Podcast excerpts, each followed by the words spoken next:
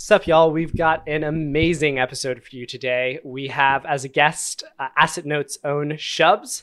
Shubs is a recon legend and the creator of really the the most amazing recon tool the world has ever seen, in my opinion, Assetnote. Um, not only can he do recon, but he also does zero day research, CVE reversing.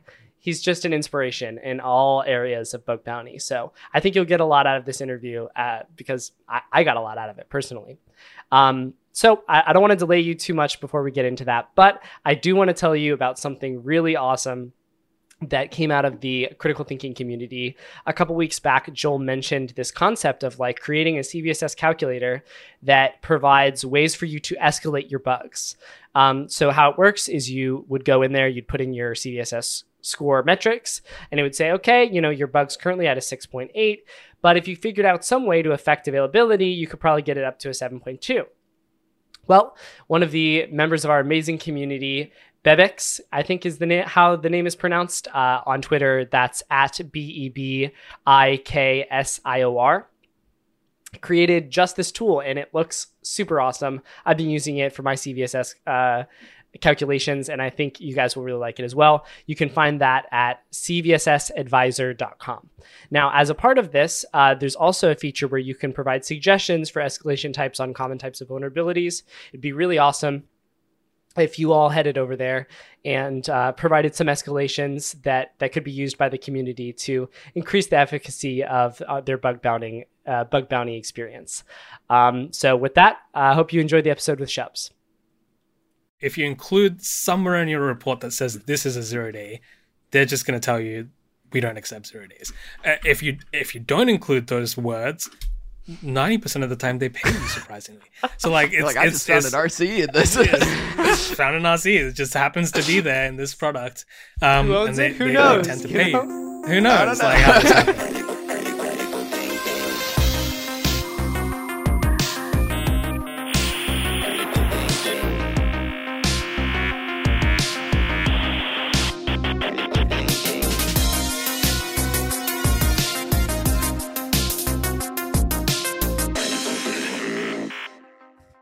All right, Shubs, dude, welcome to the show, man. Thanks for having me on here. Of course, I, I I'm really excited for this episode because I I feel like I have looked up to you forever as a bug bounty hunter, and now to be, have you on the podcast, be able to pick your brain and talked about stuff, you know, at a at a high level is going to be really awesome. And I'm also excited for the fact that um, you are the most well prepared guest that we've ever had on critical thinking. I always like send out a uh, a a doc, you know, hey, here's some of the things we're going to talk about. Please add anything you think would be interesting. And people are like, all right, sure, whatever. And then I come back to the doc today and it, there's like a whole, you know, section here. So thanks for putting so much work into prepping. No, no, no problem. And like Justin, you know, over the years, uh, and and you as well, Joel. Like you guys have both been legendary in the bug bounty community. Uh, I should be looking up to you guys as much as you guys look up to me. So I, I really appreciate you having me on here, and uh, Mm. I've been following along um, this whole journey with your podcast. And yeah, it's it's it's honestly one of the best things in our industry so far. dude that just warms the heart man and and i have to say i remember i just have such a clear memory of sitting at my desk at uh, an internship that i was working at um, back in college.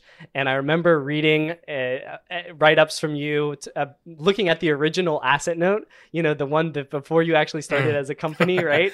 And just getting so inspired uh, to build a reconnaissance framework. And um, Yeah. and then you know that sort of reconnaissance framework that I built that that came out of that was the thing that actually resulted in me getting my first bug, which I used to pay for my honeymoon. So you know what, Oh wow, you have That's awesome. very very far reaching effects. Um, for those of you that that haven't heard of shubs um, one you're doing something wrong. Um, go to twitter and do any or x excuse me um, and uh, look at anything. Um, shubs is is one of the most uh, well-known book bounty hunters out there. And one of the things that i had on my list for today that i wanted to talk to you know you about shubs was um, this this this piece that I think is really unique to you, um, in that you have a very um, deep expertise in reconnaissance, but you are also one of the most talented deep dive hackers that I, I have ever met as well, right? I, I see you no- nodding there, Joel. You with me on that? Yeah. Yes. I mean, there are so many times I can think back, just like even in our like literal own experience, me and you working together, Shubs, where we've done some insane deep dives on some really really cool bugs, and I think like that's one of the best things that you do. Mm-hmm. I think it's really relevant and you see it a lot with the asset network especially in the blog mm-hmm. post but you can see like there's an ex- insane amount of depth and breadth at the same time that goes into finding these types of bugs mm-hmm. and the write-ups like really show sort of that like that mind process that goes on when you're looking into a bug and you're exploring a system for the first time and figuring out like how does this work what are the moving pieces yeah. how do i become almost on the level of an engineer when i'm looking at this tool to figure out where the holes are that i can poke and start to pull things together and, and build a bug out. Yeah, so I, I want to pick your brain on that, Shubs, because that's really y- unique. So I want to get a, a, sort of a personal history of you as a hacker, and then also I want to I want to ask you, you know, what parts of that personal history do you think have led you to be able to do both reconnaissance and deep dive testing so well? Because it's normally, in my experience, what I've seen is one or the other. Mm-hmm. Yeah, no, for sure. I mean, the, the the history basically is like I was I was just working at Hungry Jack's making like six dollars fifty an hour. Hungry Jack's is the equivalent of Burger King in, in, the US, right? And and like the first bug I got from PayPal was like one point five grand. It was it was enough for me to quit Hungry Jack's. The eight months I worked at Hungry Jack's, I made like eight hundred dollars, right? So it, at that point, um, bug bounties were like ultimately going to be life changing and something oh, that yeah, I wanted to sure. do. But but but but the reconnaissance aspect really comes from when I was competing with um, Nafi. Out of all people, when when mm-hmm. we were growing up, we were hacking together, and I was competing a lot with Nafi with reconnaissance, and he often had data sets that I didn't have access to, sure. or he had certain data that I, I couldn't get. And this is where the whole idea of Assetnote came out, where it was like, you know what, like I can use all these open source data sets or, or data sets that are public and just get a notification as soon as possible, and hopefully that beats the overpowered data sets that he has access to. Right. So right. that was the original idea for for Assetnote, and reconnaissance really became um, a, a, passion when working on the Riot Games bounty. Right. The Riot Games bounty was something that was just incredible when it came to payouts and, and resolution time. It's no longer really like that, unfortunately. Yeah. But back then, um, back then they would pay eight grand for a subdomain takeover and oh that is a, a, and that's a really ridiculous. Too. That's back then. That's oh that's honestly gosh. the most I've seen a company at that point in time pay for a subdomain takeover, and the amount of money they were paying for critical bugs was incredible 20 30 grand it was really good i think Dude. today an equivalent bug bounty program would be something like epic games yeah um, but but back then um, riot games was really the, the, the forefront of this. Way to really, and, way to um, really stick it to them, Shubs. You know, like not only do you say they're not good anymore, but you also say, you know what? Instead, hack on their competitor. Like, it's it's. I mean, unfortunately, it's true. Like, I, I mean, I love Riot Games, and I still yeah. want to submit vulnerabilities to them, but they don't have the resolution time and the bug bounty amounts that they used to have back then. Mm-hmm. And I think there's, you know, various reasons people move on. There was an amazing manager that worked back then um, on the bug bounty program. His name's David Rook. I don't think he's necessarily managing the bug bounty program anymore. I think there's been internal changes and things like that.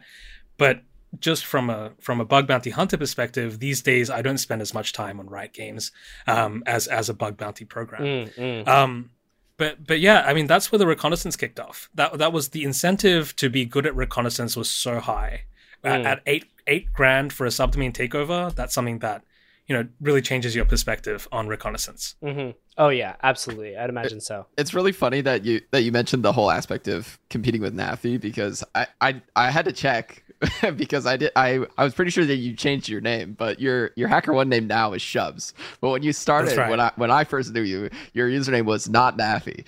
yeah, and it, it, was it was a funny inside joke for a while, but I, mm. I, recently changed it to Shubs because you know I think times change and stuff. We had a lot of fun back then sure, competing. Sure. Um, and and yeah, I mean to answer your question a bit more, Justin, about mm-hmm. you know how, how how am I doing the reconnaissance side and also deep diving?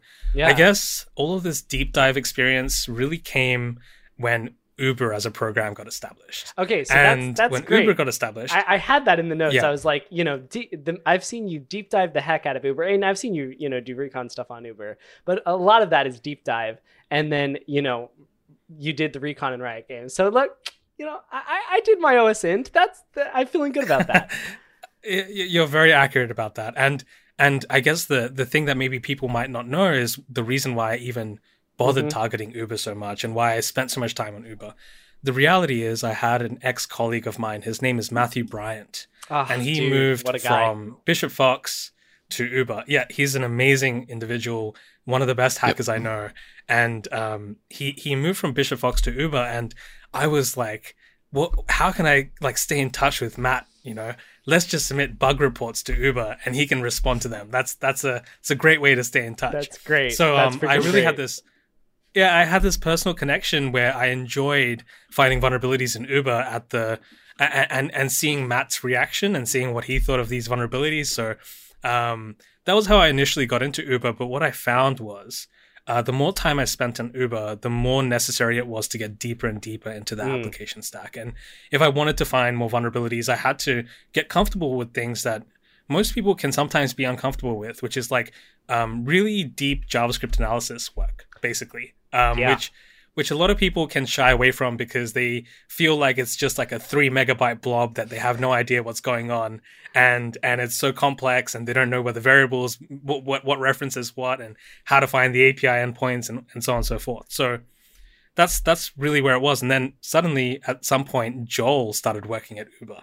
So Mhm. at that point, I was like, that's even more of an incentive to start submitting more vulnerabilities to Uber. there we You know, go. so um, it's kind of been that common theme uh, along the way. Yeah, pull up. Pull it's really a- funny you say that. Go ahead. No, well, it's really funny that you say that because usually when I have friends who work at a company, that is like number one reason why I won't hack on their bug bounty program because I just assume that they found everything. No, dude, you gotta. the inverse is true, man. You gotta like pull a. Uh, Pull a Tanner and Pete Yaworski and like submit a bug on Christmas Eve, you know, that makes him get up and go to the office. That's that's the real friendships thing right there. um no there's so That's there's so much to unpack from what you just said there shubs. Um one i would love to go in the direction of talking about you know your competition with with nafi and the way that you guys have helped each other grow as hackers. And i also just want to talk about and maybe i'll just i think we'll go the first route but i, I just want to acknowledge that um one of the other amazing factors that makes you so different than a lot of other hackers is that your ability to stay in touch with people and and like be involved in all these various hacking efforts. Like I feel like every person I talk to, they're like, yeah, and then I was just like popping these crits with Shubs, and then oh, I was building this tool with Shubs, and then I and then but while you're running a company, like that's the other amazing thing. I'm like, how the heck do you even do that? Um, so I, and I think that ties back into the NAFI thing too, because you know I think bug bounty has probably always been a pretty social thing for you, right? Yeah, for sure. I mean, collaboration is is beautiful, and I love it. Mhm. And I actually prefer collaborating over working by myself. Um, Yeah. Even if it's at the cost of half the bounty or whatever it may be.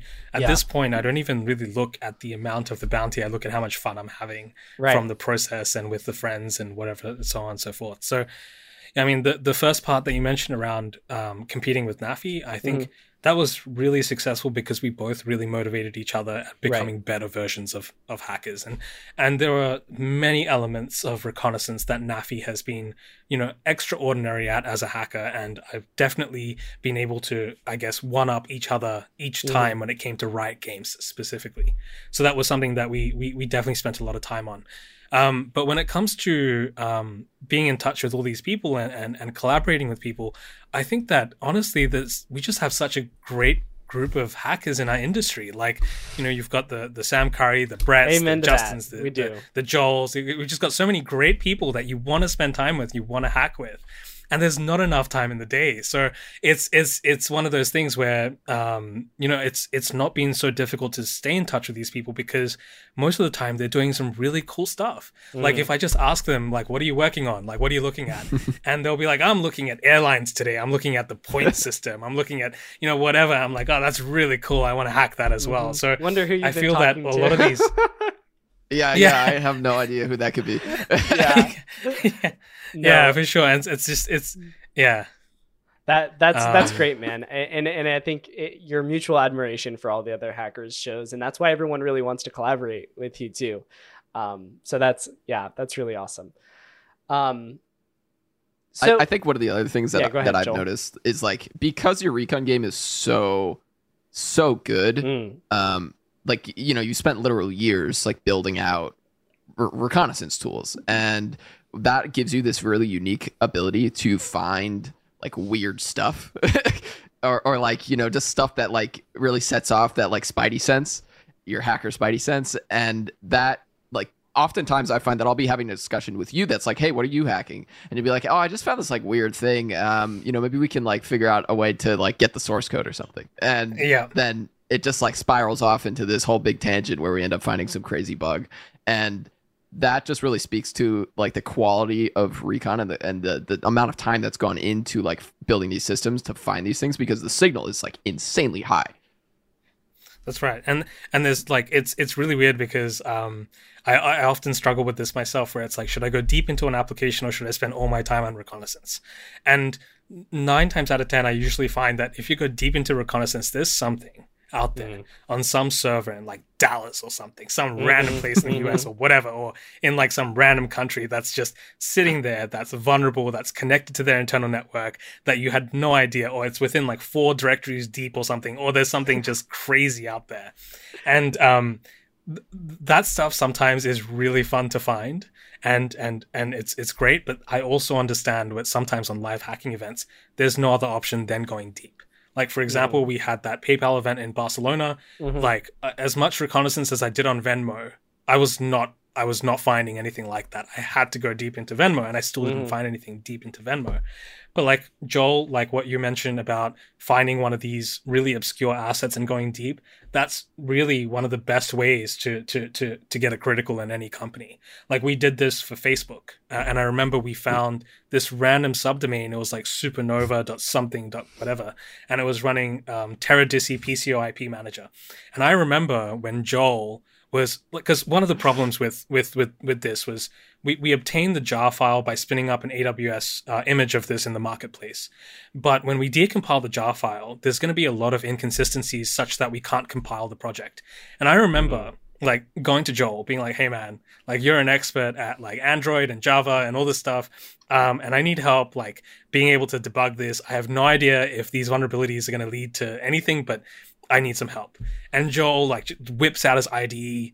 He starts fixing all of the problems inside this Java code one by one, fixing all the inconsistencies to the point where he starts getting it to compile, sets up a debugger port, gets it debugging, and we just step through the code step by step until we find all these vulnerabilities. So I remember these these these memories where we've got you know all of this this this rich like research that that's been done as a result. But you know back then when I hit up Joel, I couldn't do any of what Joel did at that point in time. The the, the the the debugging, the fixing of Java, all of that stuff, I, I didn't have the experience, to be frank. And and without Joel, there was no way that we would have been able to confidently say to Facebook that we had all of these vulnerabilities. So Mm. definitely situations like that. And I think the only reason why today I feel a bit more comfortable with this stuff is because of the work we do at Assetnote with finding zero days, and we've had to become really good at this process. Mm. Um, yeah. Yeah, so so that's great, and it actually segues perfectly into a, a section that I wanted to talk to you about, which is you guys have done so much, so much quality research at at Assetnote. I feel like you know every month or every two months there's a blog post coming out um, where you guys have done something really amazing, uh, finding zero days in enterprise software mostly.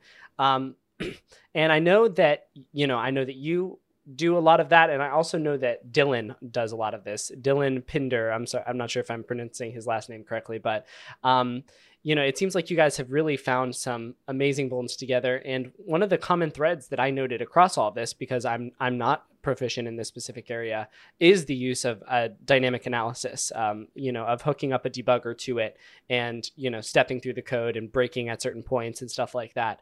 Um, so you know it, it can you talk to me a little bit more about that process and how that's changed your approach to enterprise software? Yeah, for sure. Uh, I mean, debugging is almost necessary when Mhm.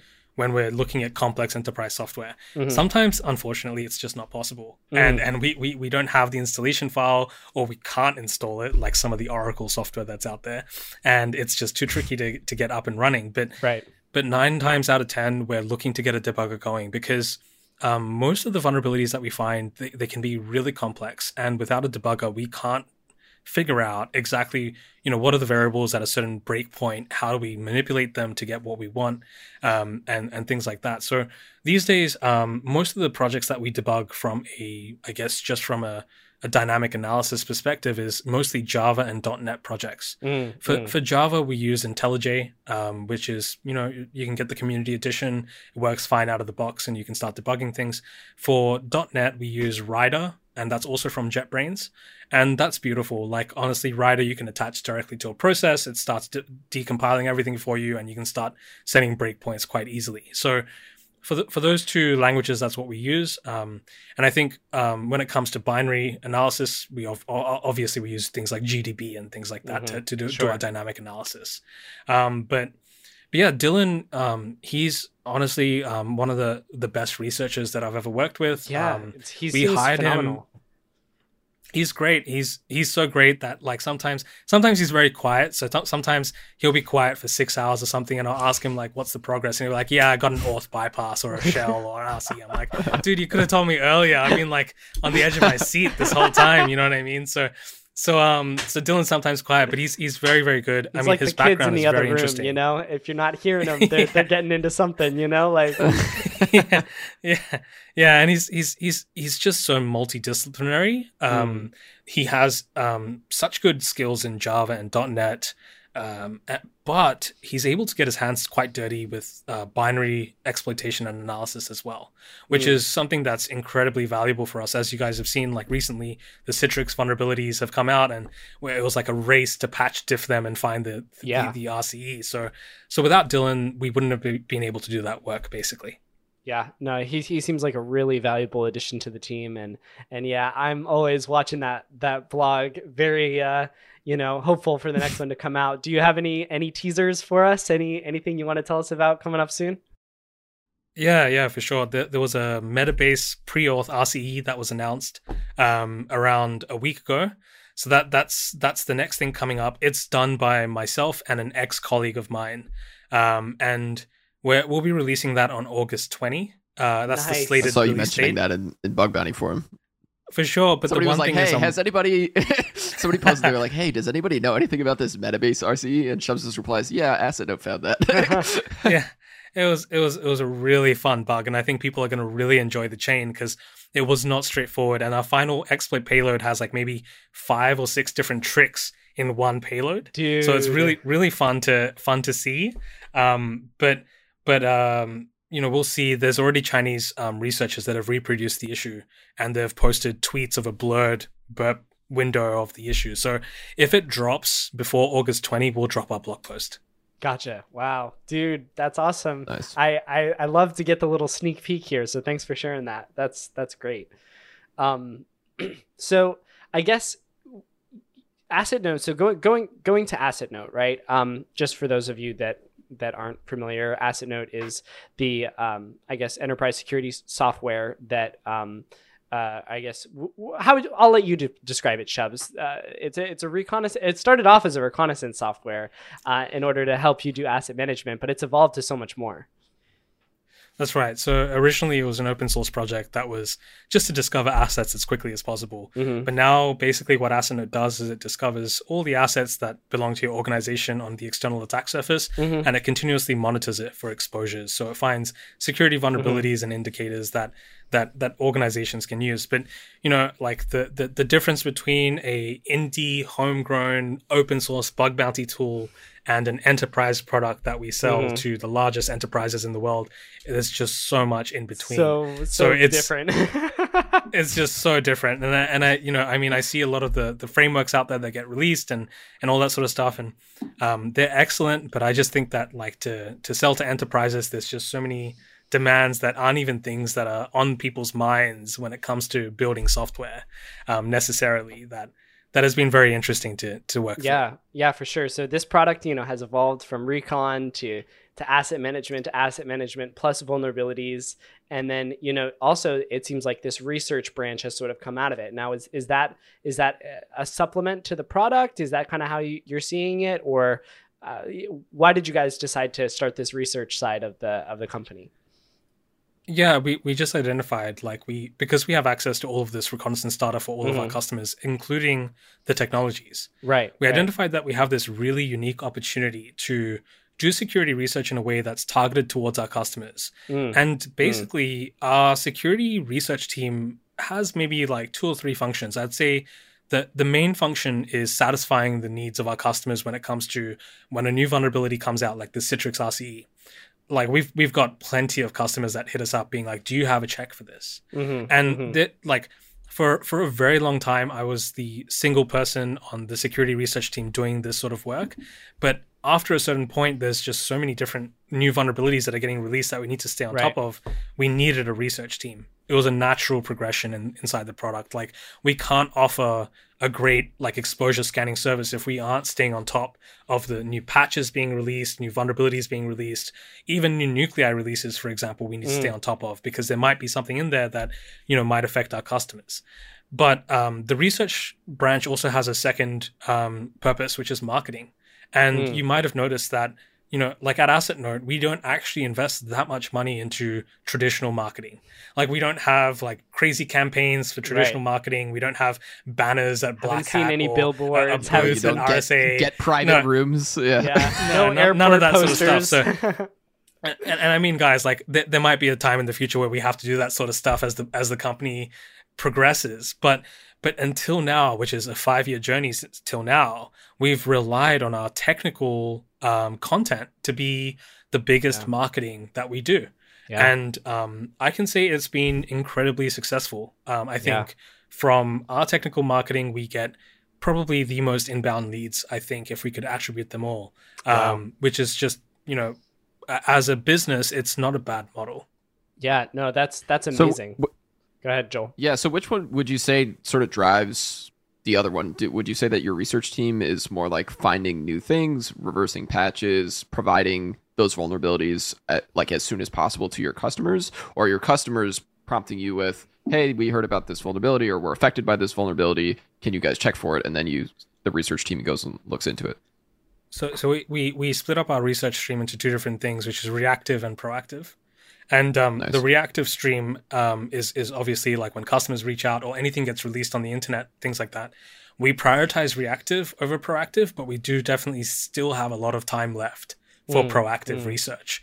dude that's that's Nice. just what what an amazing service what an amazing product you guys have developed there and i, I love that it, it its roots its origins are in security research in a, in a thorough understanding from a technical level of what kind of stuff gets you pwned you know and and and going Yeah. after that like these cve reversing um, you know sprees that you guys have gone on. And I, and I loved that piece as well about you breaking it up into reactive and proactive. I think that's really really um, awesome. And i imagine on the proactive Yeah. side you know what, what you're doing for that is is you're looking you know you're looking at all of your your customers. You alluded to this before but you're looking at all of your customers technology stacks. And i mean do you just pick the one with the you know greatest number or are you looking for specific things like okay this is java or this is net so i know i can hook up a debugger to it and have a better chance of finding a vuln Uh, we'll be ready to target anything that has enough exposure for our customers. But like, for Mm. example, we looked at cPanel, um, Mm. and that's written yeah that was crazy and that's like uh, crazy and written in Perl and like all these C binaries and stuff is honestly a mess. Like as a security researcher, you go into that project and you're like, I really don't like working with this project. But but ultimately, we'll we'll do anything. But but um, the proactive side, just to note on that, um, while we look at our customers' technologies, we're also not afraid to look at technologies that our customers may not be running now, but we might see it on a prospective customer, or we Mm. might see it on, on the attack surface in the future. Um, and this this is often just popular software. So if there's any really popular enterprise software, that's usually a good enough target for us. Mm, that's that's awesome, man. So so I guess that's that's for you guys. You guys have a great, and, and we can sort of apply these principles to Bug Bounty as well. You know, we can look at the programs we're in, we can fingerprint the technologies, and we can do the same thing.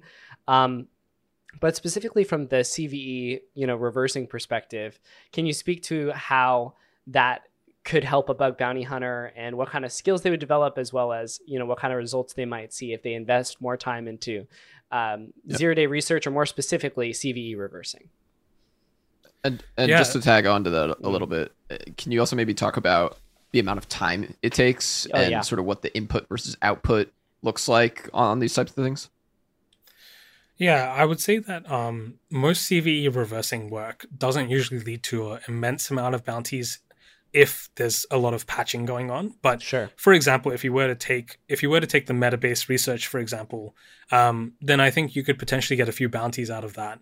Um, I when it comes to inputs and outputs, I mean, it really just depends on every project. Every project can be, you know, it, like for example, for Citrix, there was no information that they provided in their advisory that would even mm-hmm. hint to us where this may be located. It wasn't until we had other people in the industry publish more things like Bishop Fox that we mm-hmm. saw, okay, there's some more information here. We can work with this and find potentially what, what they're referring to. And, and there's always the problem of silent patches, which is uh, mm-hmm. probably the most frustrating part Oh of my this gosh, whole yeah. CVE reversing game, um, where they'll release an advisory for an RC that's critical, but they'll patch like five other things in that same release that they don't talk about. So, I mean, there's a lot of there's a lot of variability when it comes to whether or not we'll find what we're looking for in the CVE reversing project. Certainly, it's much easier on Java-based and .NET projects. When it comes to binary-based projects, that's where it gets really difficult because you're Right. suddenly now you're you're diffing the bins and there's like just so much uh, you know so much to go through that's very esoteric and very difficult to understand at a glance so it's easy to miss things in binary projects but there's this intersection right with with web and binary when it comes to appliances like you know vpns and firewalls and things like that and we we we have to spend more time on this sort of work because um, ultimately these products are exposed on the internet and can lead to a shell Right. on their network so By nature, yeah. yeah. Yeah. Uh, From a bug bounty perspective, I think the most profitable thing to do is find zero days and report them to programs. But there is a lot of controversy around that, as you guys Yeah. all know. Yeah, And- let's and, let's um, let's uh let's yeah. start that conversation. Yeah, yeah, yeah. Yeah. um I I, I Um, mean I yeah. I personally I personally think there's a lot of value, almost like what Assetnote does, right? Uh, but from the bug bounty perspective of getting your hands on a a vulnerability with advanced notice, right? Because um, you know the patch cycles, especially for some of these bigger companies, um, they're going to be a little bit longer, and and um, it's hard to track down all your assets as as you know as the asset list grows and grows and grows. Um, and so you know by nature if you get a couple you know months head start on on oh this this vuln is going to be released and you know just a heads up you're vulnerable uh, i think that adds a lot of value and i think that's something that companies should pay for whether it should be you know their full max crit or whether it should be you know some bonus or some lower amount. Um, that's you know to be determined i guess by the by the company but uh, that's my position on it. Do you guys what, what do you guys think?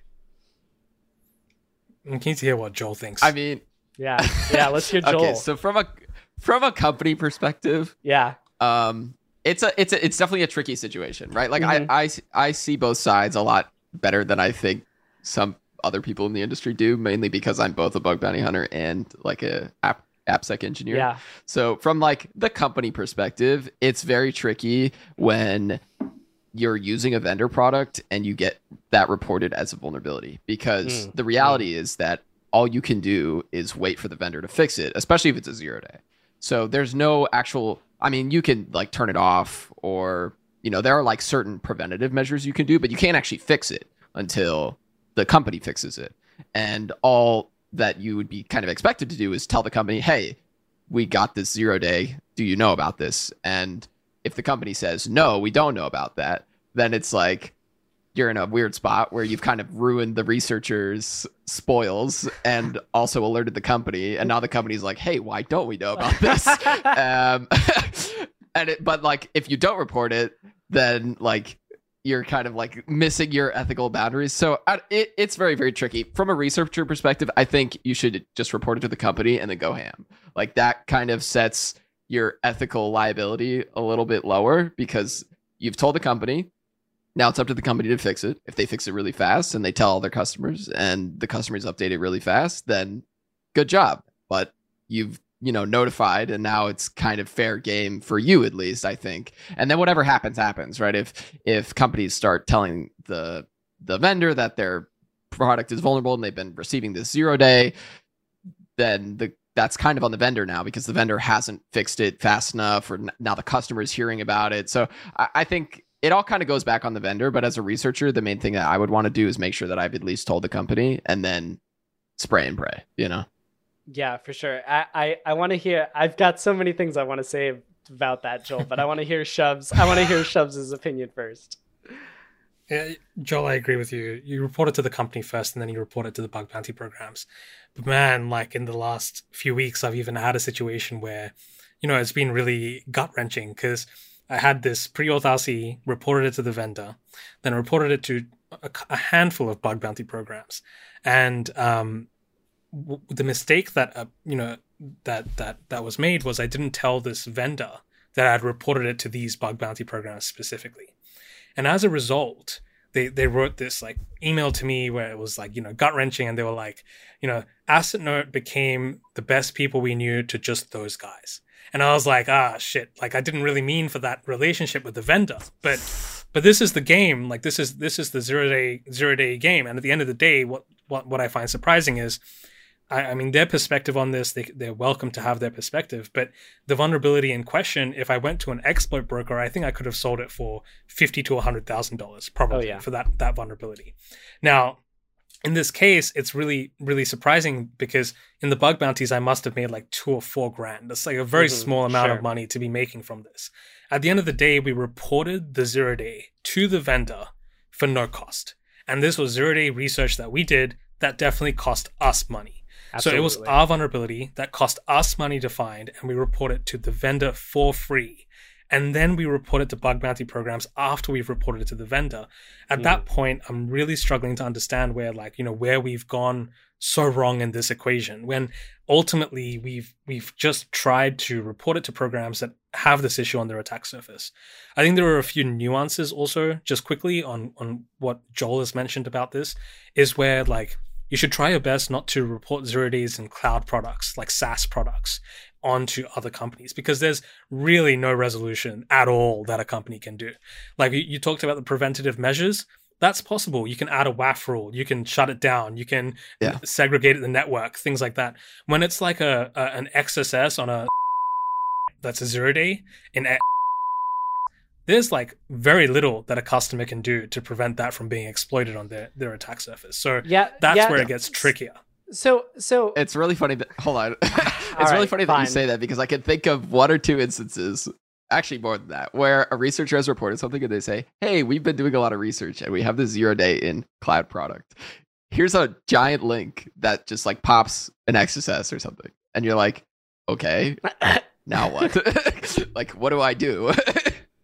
oh man. Yeah so i mean like on one hand i feel that and i and i understand what you're coming from as well you know joel with like okay there's not really a lot the company can do but wouldn't you still want to know?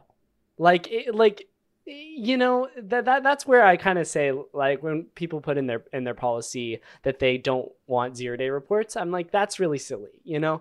Maybe define something that's like all right we'll pay a medium for or maybe we'll you know decrease the severity by one. So if it's a crit you know we'll drop it to a you know a medium or you know but something like that. But even in even in cloud services you know with with the way that same site cookies are working nowadays if you if you are able to compromise a domain uh, you know a subdomain within a company's you know domain then you are able to do so many more different attacks than you would be able to do before. You know, it's a really it's a it's a real problem. Um, and so that's kind of why I'm an advocate for doing something like yes, we'll take the zero day reports, but we're going to maybe lower the bounty, maybe not lower the bounty, depending on the impact. And if we do have to pull it offline, if it's an RCE on a VPN appliance, right, you better pull that shit offline and just tell your employees to to get you know a, a, different way into the company for that time being, because you know if you get popped there, that's very very high value. And we all know anybody yeah. who's ever conducted an external pen test knows, you know, as soon as you get in and you get to the or external to internal pen test, as soon as you get in that's it you know? Like there's it, it's almost never segmented in such a way that you cannot just get literal keys to the kingdom once you get in inside. So i don't know. That's yeah. my thought on it. Yeah so so shubs i'm curious if you have any experience like on both sides of like the delivery i guess of these types of things especially with like zero day reports? Because i think one of the important things is that if you're reporting something in like a cloud software or even you know an on-prem software that is a zero day that you're also giving them almost like a security team would. Recommendations for how to fix it since it's a zero day like how can you prevent your prevent it or protect yourself and all that kind of stuff to sort of ease that delivery. Have you found that doing stuff like that helps? Yeah it definitely helps but um, I've also found that if you explicitly say that something is a zero day in your report, you're less likely to be paid. That's yeah. just like if, if, if you if you include somewhere in your report that says this is a zero day, they're just going to tell you we don't accept zero days. Uh, if you if you don't include those words, ninety percent of the time they pay you surprisingly. So like it's like I it's, just found an RC in this. it's, found an RC. It just happens to be there in this product. Um, Who owns and they, it? Who they knows? tend to pay. Know? Who knows? Know. Like how this happened. But uh, and, uh, and this is more about the bug bounty economic side of things and the strategy side of things. But but generally, when it comes to um, reporting zero days, we we like to have a, a some sort of remediation option without the official vendor patch. Like one of the mm. things for us at yeah. Assetnote, we don't put any zero day in the platform unless we've come up with a workaround. So for for for a lot of things, we can come up with workarounds, but when it's things like VPN appliances, no, we, we, we cannot come up with a workaround that's that good, at least. Like, we can come up with sometimes firewall rules, things like that, but many cases we'll actually write like the patch diff for the fix and we'll provide the patch diff uh, to say this is how you fix it if it's like something in php or you know, something in java or whatever else but but um many cases we we can't provide any good remediation other than like modifying web.config rules modifying your http server reverse proxy config, things like that to, to prevent access to endpoints and things like that. Mm. Yeah. That, yeah. That that's really interesting. So you mentioned bug bounty economics, and I wanted to dive into that a little bit actually because um, we had a really interesting discussion recently in a Discord server with some other bug bounty hunters about how there is definitely sort of an aspect of metagaming to bug bounty, and I'm curious, sort of what your take is on that, and uh, about sort of some of the bug bounty economics that exist around how to I don't know how to say this nicely, but how to make the most money with your reports. And do you spam or do you go for only highs and crits or like how do you what how do you view sort of the bug bounty economics? Yeah, this is this is a really tricky one. I mean, um, there are some things that align quite well for the program owners and bug bounty economics for the bug hunters the number one thing is writing a, a, a fucking good report. Like that's that's the number one thing where both the the program owners are going to appreciate it, and from an economic perspective, you're going to make the most money. So I, I, definitely focus a lot on that. But there are definitely times where uh, I, look, look, like I haven't figured out the magic solution yet because every program is different. But like I'll find like 20 XXEs, right? And I'll be like, how do I report these? Do I report these one by one? Do I report them in one report, or do I report one? Wait, see if it gets patched, see if they patch all other 19, and then report another one. So so this is this is the the hardest hardest part of like this strategy in bug bounties because you never know which direction it's going to go in. Because you know, on one hand, if you report all 20 as separate reports, there's a slim chance that they might pay all 20 reports. Right. If you report all of them in one report, they're probably just going to pay for that one report. If you report one, wait, report another after they've patched the first one, there's a pretty big chance you're going to get the second one and third one, fourth one until they figure out there's a systemic problem with their with their software. So so yeah. and, and this is really tricky because this is where ethics come in as well. It's like it's not just about bug bounty economics anymore. It's about ethics because it's like, do you actually want to secure the company? Are you actually trying to improve their security, or mm. are you mm. just trying to make money? Mm. And and if the answer is no, I'm actually trying to improve their security, then I would say option one or two is probably better, either separate reports or one big report. If you're just trying to make money, then option three is clearly better in mm. many cases, like where you report slowly, right? And, mm. and and this is not something that hackers usually like to default to. Hackers want to get their money as soon as possible. They don't want to be waiting for a year to get 20 XXEs paid out. This only happens when a bug bounty program has treated you unfairly in some way or form in the past, where you've you've done this 20 reports and they're like, you know what, we're duping all 20, we're just paying you for one. Then in the future, yeah. obviously bug bounty hunters are going to be like, you know what? I'm not going to report the 20. I'm going to see if you catch on. And if if you do, then sure, you fix the 20. If not, I'm going to get as much money as possible. So it's it's this weird thing. It's about like relationships, economics, ethics, all into one. Just about how you report bug bounties. Like it's it's, it's just mm. it's crazy because this is some of the stuff that goes through my head when I, I find a lot of vulnerabilities for Yeah. a single Yeah. program. So, it sounds like a very, very specific scenario, Shubs, when you find 20, 20 XXEs. No, but I, I think that was really, I think that was really well stated, and and I think you know the way you thought through that is is really solid. Um, y- there's so many different intricacies to it, and it, there are going to be people that are going to optimize for their money, and there are people going to be optimized for, for security. And bug bounty is all about incentives, right? You're incentivizing the hacker to hack on your program, and you know there's incentives on both sides to maintain the re- researcher relationship and that sort of thing um, and I think this sort of quandary is very important um, for the programs to address in their policies. Right? These are the kind of things that that companies need to start putting in their policies. The the piece of okay, what happens if I have 20 XSSs? Do you want all of those right away? Do you you know do you want all of those in one report? Do you want those in 20 different reports? Am I incentivized in any way to put them in one report versus in putting you know spreading them out over time? Because at the end of the day, the company needs to you know out- outline that for the researcher. And so we can align our incentives and the researcher might know hey I- i'll get paid for like you know two and a half of them or you know five of them or whatever. Uh, but that's better than sending in 20 reports which takes time and effort and then getting duped back to one or or the opposite of putting them all in one report and then just getting paid for for one. Yeah.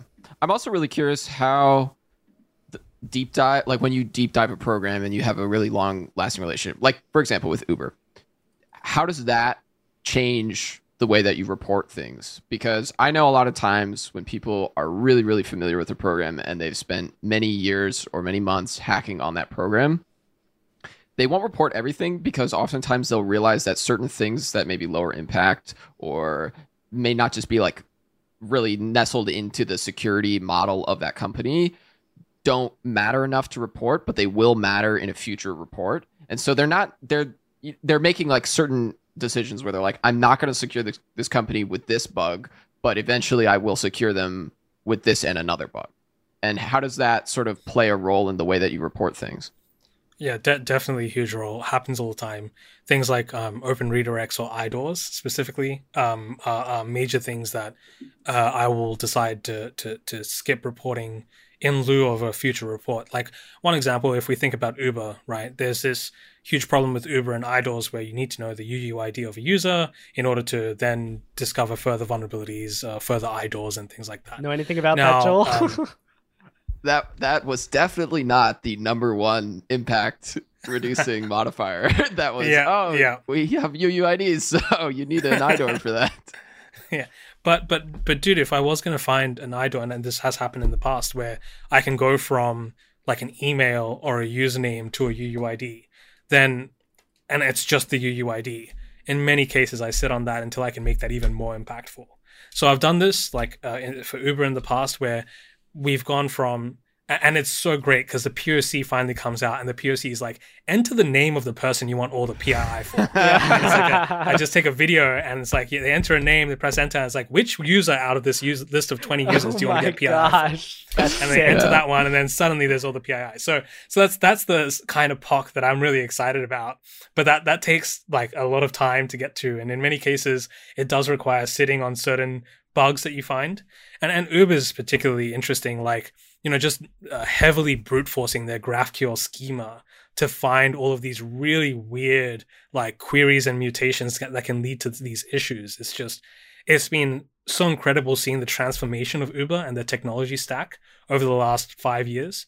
It's just gone from different technology to different technology, and now they've ended up in like React, progressive web app, GraphQL.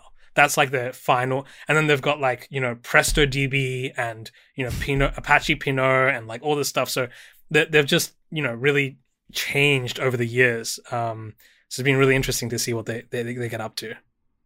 yeah well and it's i think from a program perspective having something like that is almost like keys to the kingdom because especially if you have reported that idor that like leaks you know a, a uuid for a user or something by by like phone number or email address you can refer back to that report in so many future reports and say as i demonstrated in blank it's possible to leak this uh, uuid which makes it you know one step away or you can you know if that report is still open you can report a bunch of other idors that use a uuid that then reference back to your open report that leaks a uuid and that can increase the impact of all those reports. Um, and just like having that knowledge of a private report that that shows that impact makes it so much easier to demonstrate impact for other reports because it's no longer theoretical. It's something that you've actually done and you've actually reported, and the program now knows that exists and it could exist somewhere else. That, yeah. That's a really good point. I don't think I've tried to refer to old reports like that. I've always tried to find new stuff to be like, oh, this this works again. Um, but that that's that's a really good point. I should stop at live that. hacking events. That's something that we did a, a ton where we would okay. uh, we would go back and we would say, oh, we know that this is possible. Or we're like wh- when we're trying to determine impact, what's like the worst case impact? Well, we we know what those worst case impact scenarios are on the internal security side, and so there's like persistent problems or pre-existing problems that you know like automatically increase impact based on a class of bug. Like if it's an SSRF, you know that that SSRF can get blank data or whatever based on the network conditions. Yeah. That is basically point. what you can do as a bug bounty hunter is mentioning that, oh, this is something that existed before. It can definitely exist again, and the impact has been proven. Yeah, dude, we've we've seen that. I, I've seen that specifically in one live hacking event um, there was this endpoint that leaked just all, all, sorts of IDs. It was actually leaking paths right? It wasn't it wasn't leaking just the IDs. It was leaking the full paths of anyone hitting, you know, various endpoints. And dude, that bug got passed around like candy at that event. It was probably it was probably freaking, you know, worth hundreds thousands of dollars in escalations, right? Because everyone was like, see see this even if they didn't have access to their port, you know, we would say, put in your report, see this, you know, report ID, right? And people that's would true. people would reference to it and be like, oh, that's where you, you know, that's where you get the IDs from. So those sort of gadgets, you know, we've sort of talked about this a little bit on the pod before, but those sort of gadgets, super super valuable. Um, yeah. Okay, cool. We're we're we're getting close to uh, end of time here, so I, I want to be I want to be conscious of your time, Shubs, and and the block that we have. But I have to ask. We've had a lot of people that are interested specifically in um, bug bounty plus entrepreneurial ventures, right? Um, and I can't think of anyone better than you to talk to about this. So, you know, coming from being a hardcore bug bounty hunter into, um, you know, an entrepreneur running a successful company, can you talk a little bit about that transition and what kind of skills apply and what kind of, you know, anti synergies you see there as well? yeah, for sure. I think um, one of the, the really cool things about being a bug bounty hunter is sometimes you just have to be willing to do anything that's necessary to move forward. Whether mm-hmm. that's reading three megabytes of awful, ugly JavaScript or whatever it may be, but you've got to do the task at hand. And um, it's not that different when it comes to running a business.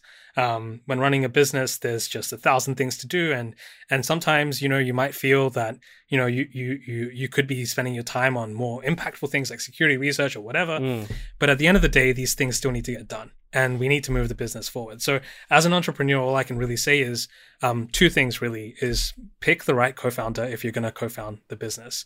And mm. I'm very fortunate. My co-founder Michael, he's someone that is you know excellent. He's he's a hacker by trade. Used to do a lot of iOS hacking, and he has a ton of experience in enterprise sales. He has a ton of experience in running a sales team, running teams in general, doing management work that I had no experience in. And um, without my co-founder, there's there is no way that that this business would have been possible, and vice versa um, is what we say to each other all the time. Mm. Um, but the second thing is be prepared to do anything that's necessary. Like there should be no work or no ego that prevents you from being from doing things that that that you might not want to do. At the end of the day like um, running a business is just about you know providing a, a, really good product or service to your customers and there should be nothing that stops you as a founder from being able to do that um, when it comes to ego or comes to things like that. So you know just to give you an example today I still respond to maybe like 80% of our support tickets, which is like, you know, wild. Like, why am I responding great. to support tickets? That's, I'm Dude, five years in. Oh my gosh. it's such a grind. It's crazy. It's so much work. But, um, and, and sometimes it can be, you know, quite difficult to, to, to respond to all of these. But I know sometimes that one of the superpowers we have in being the small company that we are is if we provide extraordinary support to our customers, th- that's one reason why they're not going to leave us for one of our larger competitors like a Microsoft or a Palo Alto or whatever else. Um, and the other thing is, I'd probably say lastly is just stay in touch with with the engineering side of all of this. So if you are a technical co-founder, um, you should still be able to write to the code base mm. if you want to five years down the line. You shouldn't like you shouldn't as a cto let's say for example you shouldn't lose touch with the engineering side of things like you should still be able to contribute to the project and be able to make changes where necessary or at the very least understand what's going on um, it shouldn't just be all someone else's responsibility and now you can do ctoe things whatever that means right so there's there's there's definitely that and uh, sorry last thing titles mean jack Dude, shit keep them okay? coming, man. Keep keep them like Titles mean jack jack 'em, shit. Keep them coming. Like my my co-founder, he's CEO. He's he's Mhm. he's leading the company. I'm CTO. We never saw each, each other as CEOs or CTOs. We were never that before the company started. The titles mean jack shit. We're willing to do any work that's necessary to get this business moving forward.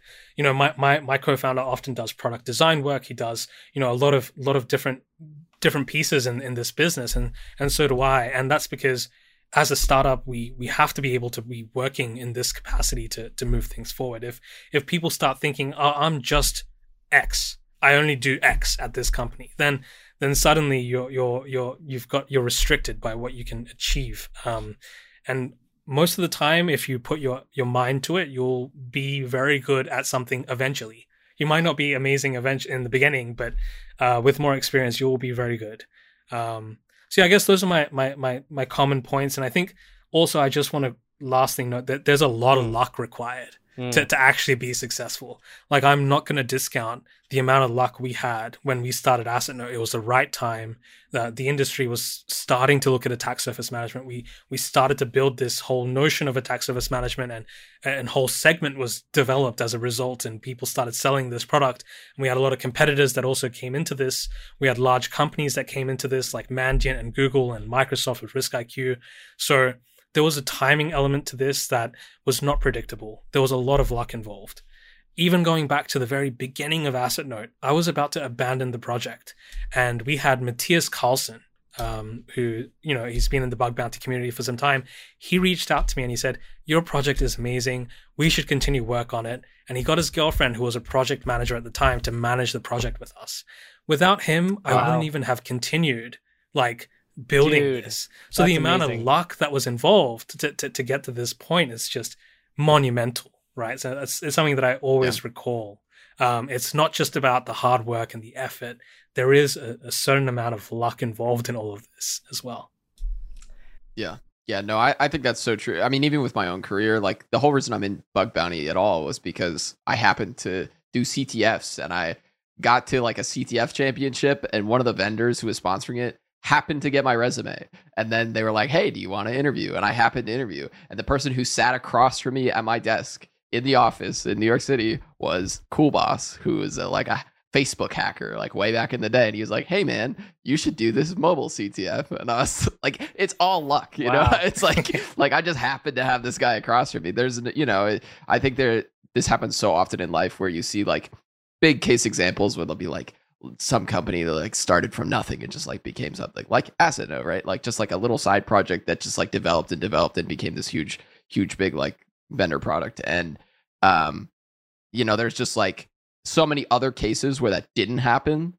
And you have to acknowledge luck if like you're gonna like be realistic about like how you got there, you know? Yeah, and for all of you people in the comments, you angry people in the comments that I can already hear saying, "Man, I'm just not one of the ones that has luck." You get luck. You get luck by Yeah. doing You can create your own luck. You you Yeah. get luck by putting yourself out there and making opportunities. You get luck by having friends like Mathias who who will you know help you when you need help. You get you get luck by taking a step out and making that company right and and failing and then moving on to the next company and you know it so it's possible for anyone for sure. But when we look back at it, it's very easy to see all the places where in our career we could have gone different trajectories, um, and that's just that's just what a blessing. That's that's the ride we've got, right?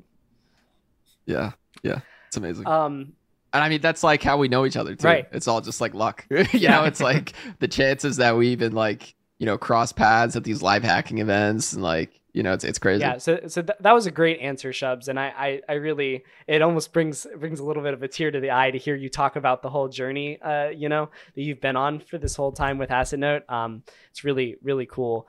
Um, I, I did I did want to go back to the the question, and I wanted to ask about again about those anti synergies. Do you, do you and and you know if not, nothing comes to mind, no worries. We I've got plenty of other things I can pick your brain on. But is there anything that a bug bounty hunter uh, or a hacker should should be aware of that might be ingrained in them it might be a default for them. And then as they transition into entrepreneurial stuff that they need to be aware of that's different in that area that might cause a problem. Yeah sure. I mean th- there's definitely some things like i think you know i think one of the things is um, as hackers we we like to be very pragmatic. We like to think mm. logically. We like to think step by step sometimes. Um, there are many cases when it comes to sales, customer support, or negotiations where this sort of mentality it can work, but it may not be the correct thing to, to do in, in whatever hand you're dealt.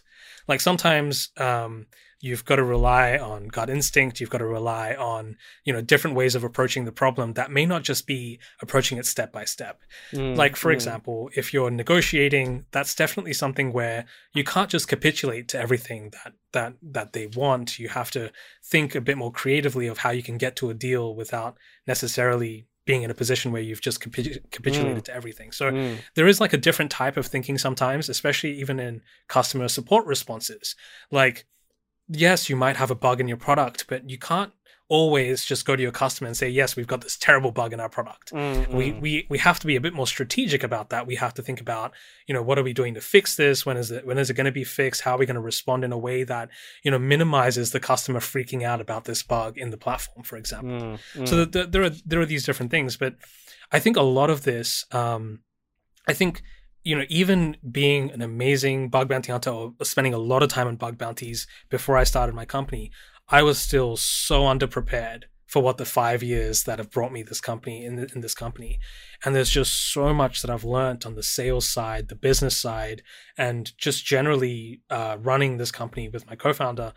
I've learned all this stuff because uh, my co-founder has this wealth of experience that he's brought me into, mm. and I've been able to experience it and, and iterate on it with him.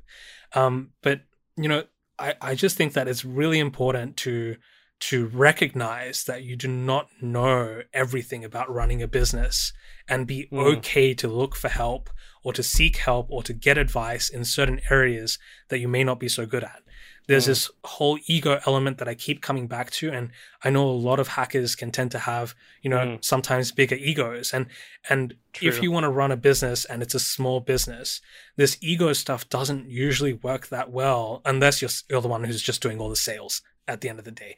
Uh, but if if it's not sales, the rest of the business it requires this, I guess, this acceptance that you do not know everything, and mm. you either might need to learn about something, you need to read about it, you need to go to someone ask for advice, and you shouldn't be afraid to do that. Um, not everyone's advice is going to be golden. You don't have to take it. You just have to listen to it, see what what what you think, and move forward however you feel.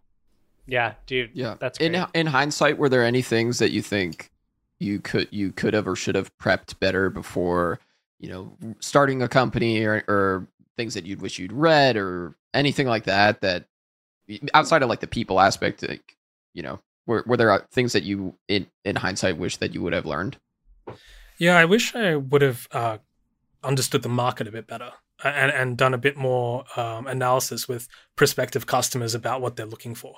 Mm. Because um, when we started our business, I remember saying to Michael, my co-founder, I said, you know, the, the minimum tier for asset node has got to be like 1,000 assets or 2,000 assets. We only sell to large enterprises. But lo and behold, like now we have so many customers that have 200, 300 assets on the internet, right? So like that was like a complete misjudgment from my part about, you know, what we're, what we're selling and who we're selling to. And, and these deals are still worthwhile. Even at 200, 300 assets, they're still worthwhile deals. They're, they're profitable. They're, they're, they're, they're great for us. Enough of them, we're making quite a lot of money, right? So uh, initially I didn't even understand you know what the the plan of selling this was and how we were going to sell it. And i feel like michael and i we had to come up with different strategies of uh, like different business models as well uh, that we had to come up with over time where we landed on one finally and that's worked very well. But i wish some of this stuff i did before even incorporating the business you know like mm. there was some stuff like this where i'm sure i could have reached out to some friends of mine and been like hey i'm thinking about starting this. What do you think about this business model? Like uh, this uh, would you be comfortable paying this for this? How much would you pay for this?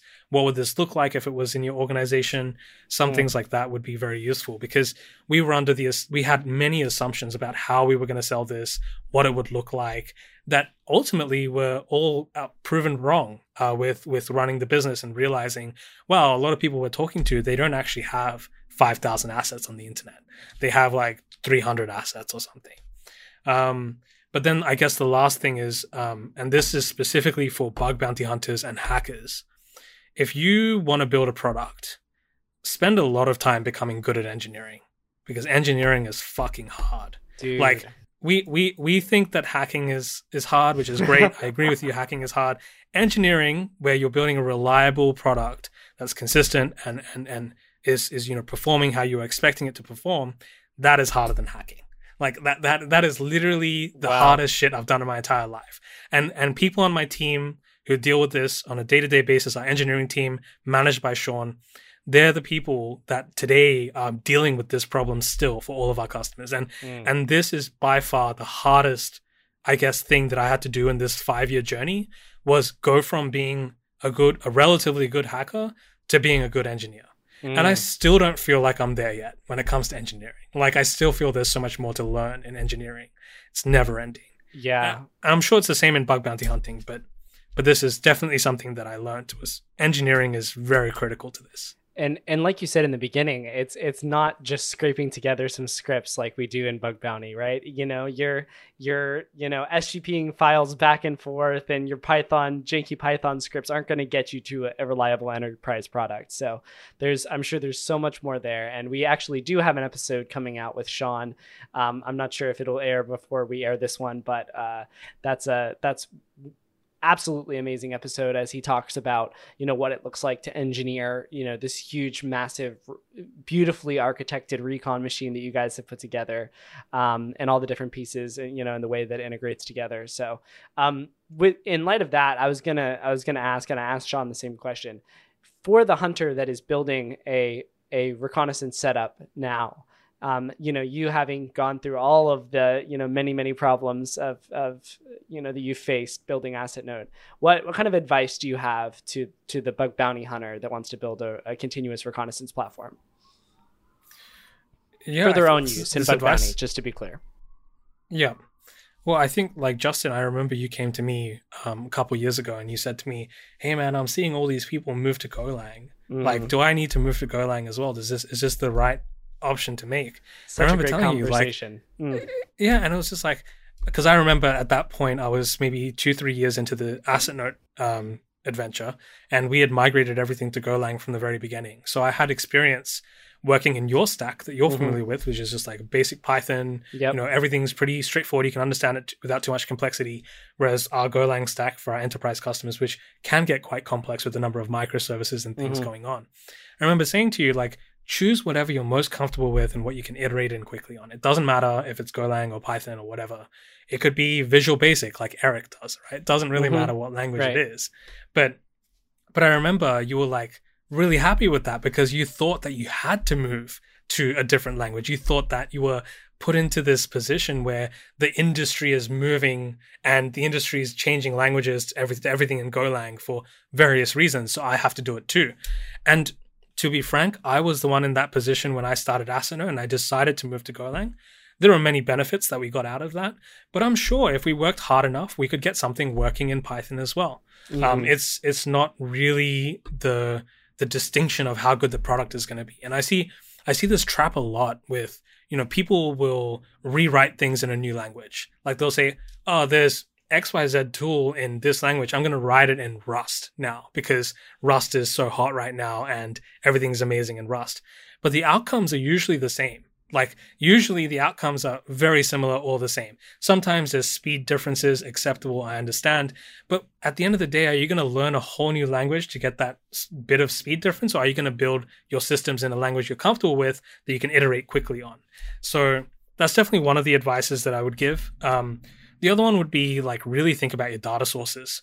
Um, as much as I would like to say that, you know, our reconnaissance techniques and, and all of that are a huge contributor, there's also a huge element where the data that we have access to is just overpowered compared to other uh, other people's data sources. So that that sort of stuff. If you start looking at things like passive DNS, if you start investigating these things and start understanding where you can get these data sources, what these data sources look like, how much you're willing to pay for them, you're suddenly putting yourself at an immense advantage compared to almost every other bug bounty hunter out there. And um, I think one last thing is um, just have an environment where you can quickly iterate code on. When I hmm. was first building Asset Note, I did all of my programming in the equivalent of GitHub code build. So back then there was something called Cloud9, and I, I, used that to do all of my iteration. It was so quick, like I was building so so quickly. Today you've got things like code spaces, I think, sorry, in in, in hmm. GitHub. That's an equivalent of what I was using back then um, when I was building the very first iterations of Asset Note. Wow, dude, that was just a, a, treasure trove of, of advice there. Thank you so much for sharing that. And I, I remember that conversation very clearly. And I, ju- I left that conversation, like you said, ecstatic, you know, with the result of what you said. And it served me well for the rest of the time, you know, that I was in the recon game. Like being able to quickly develop code in Python it, it, was it was invaluable. And i think also uh, one of the great things that that just came out of that conversation for me was appreciation for that right? Because like if i had gone down the other route and i and i had you know written all this golang code i might oh man I, I used to remember when i used to be able to write code you know off the top of my head without even thinking about it in python. That's that's great but you know and then i would have earned the ability to like you know um yeah appreciate python but without having to go to that through that difficulty and that route you made me aware every time i wrote python code quickly how much of a blessing that is and how much of a yeah. you know uh, of a win that was. So thank you so much for your advice man. That that really that really made a big difference no in my recon game. No, for sure. I'm glad you stuck with it um for sure. Yeah. Um okay so I did have a couple other things. Joel, did you have anything else on that topic before we swing back into some technical content?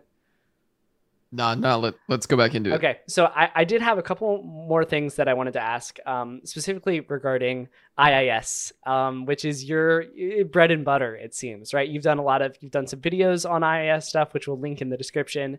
And um, what can you tell us about hacking IIS servers? What, what do you have for the people? Yeah, for sure. I think I think the second you see an IIS server, you should thank God because it's the easiest thing to hack out of all the other web servers that are out there. You should be grateful. You should be grateful that you've, you've come across the presence of an IIS server. You see that blue page that comes up when you hit an IIS server? That that should be your your point in time where you think I'm going to find criticals on this. Oh my boy. gosh, I love because, that. because ninety percent of the time, like like it, like guys, if you think about every other web server technology, which other web server technology lets you guess partial files and folder names? There's mm-hmm. nothing out there like that. Like yeah. that that's just ridiculous. And this vulnerability, this issue has existed for like 10 years plus. Like it's been around for so long and it still works on the latest version of IIS. Mm. Mm. Like this is not even something that they're thinking about seriously fixing in future versions so far that I've seen. So there's that, right? You've got the ability to see partial file names in folders. With enough reconnaissance, you can figure out the rest of those file names and folders by doing some fuzzing, so on and so forth. Then there's all this other stuff that happens with .NET and specifically with IIS and .NET, where you are able to get a shell if you get local file disclosure. Now, if you mm. if you if you get local mm. file disclosure and you read a web.config file, it has the machine key, the validation key. You're able to escalate that from just that to to command execution. Again, the, the the only solution for this is you start storing these values in the in the in the Windows registry instead of the web.config file. Mm. 90% of the time, companies are storing it in the web.config file. And this is something that, you know, often leads to command execution once you get local file disclosure. Then there's the other aspect of this, where when you when you audit .NET um, products, you've got to deal with this whole idea of Windows shares and Windows domains. So let's say you find an SSRF. That SSRF on an oh, IIS server this. on a .NET product is much more than just reaching a web server nine times out of ten. Mm. If they're using path.join, then in path.join you can just do backslash backslash uh, and and put in like a Windows share backslash c dollar sign backslash, and suddenly because of the Windows APIs that are being used for these network requests, Windows willingly shares the NTLM net NTLM hash with your server. So you run responder on your server, and mm. suddenly you've escalated an SSRF to a critical, much more critical than just being HTTP requests. So there's stuff like that. then there's like, you know, I guess there's also this there's also this amazing thing with .NET and IIS where there's like a thousand different ways to drop a shell. Like when you drop Ah. shells in IIS and .NET, you can drop shells with web.configs, with ASCX files, with ASHX files, with ASPX files. You can Oh, drop shells that. in so many different ways. It's it's beautiful and it's really great to be able to to, to hack on on on on, on .NET IIS servers. And one last Yeah. thing that I love, one last thing is if you're exploiting an XXE in in an in a .NET application, there is an XXE payload that is universal for Windows that uses a a DTD file that's within the Windows file system that's Yeah. always present in the Windows file system that will nine times out of ten let you leak file contents when you probably shouldn't be able to.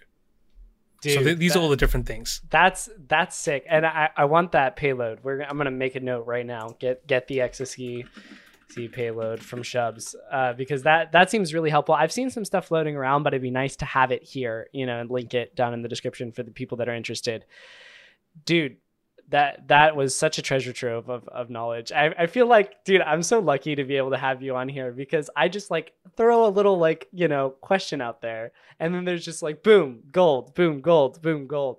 And we were actually just talking about the um, you know, the the share paths last week and how crazy it is that you get those NTLM hashes um, and and that you can interact with shares, you know, when you have SSRF as well.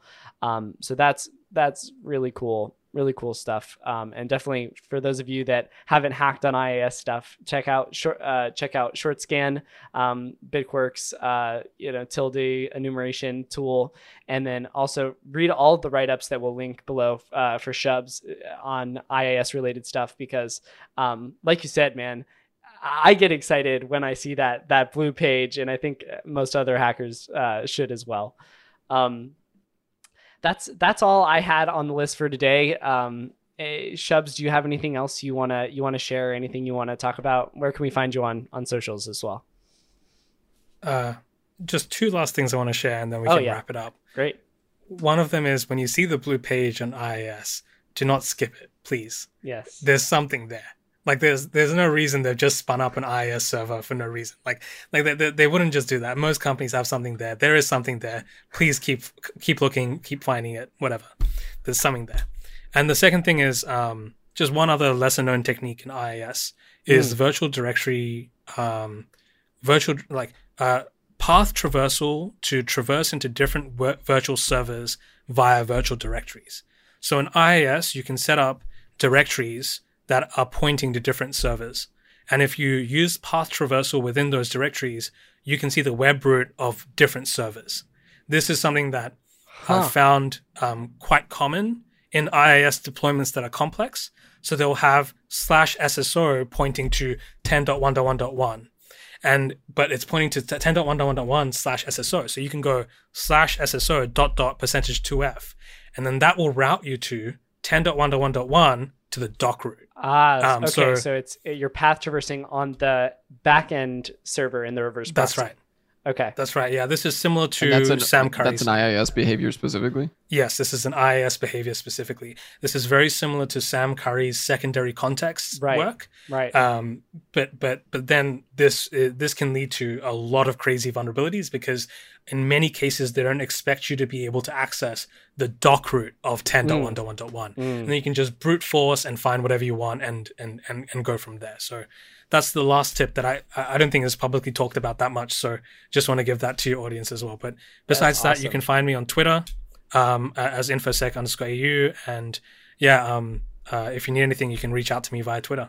Dude, that's that's super clutch. So, do you know uh, off the top of your head whether the uh, short name enumeration technique also works on that backend server then through the it does dude? yeah, yeah it does That's it sick. is beautiful. It's yeah.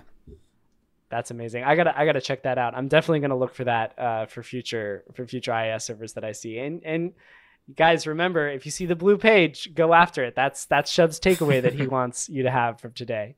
Um, I need to go back to my recon data now.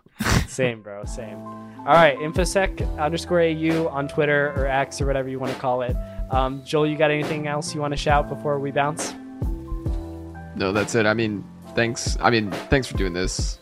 it's always a pleasure to talk with you, and just the wealth of knowledge that you have is so awesome. So I'm glad that we were able to share just like a little little bitty piece of it. Mm. Thanks for having me on. Really appreciate right. it. Peace. Peace.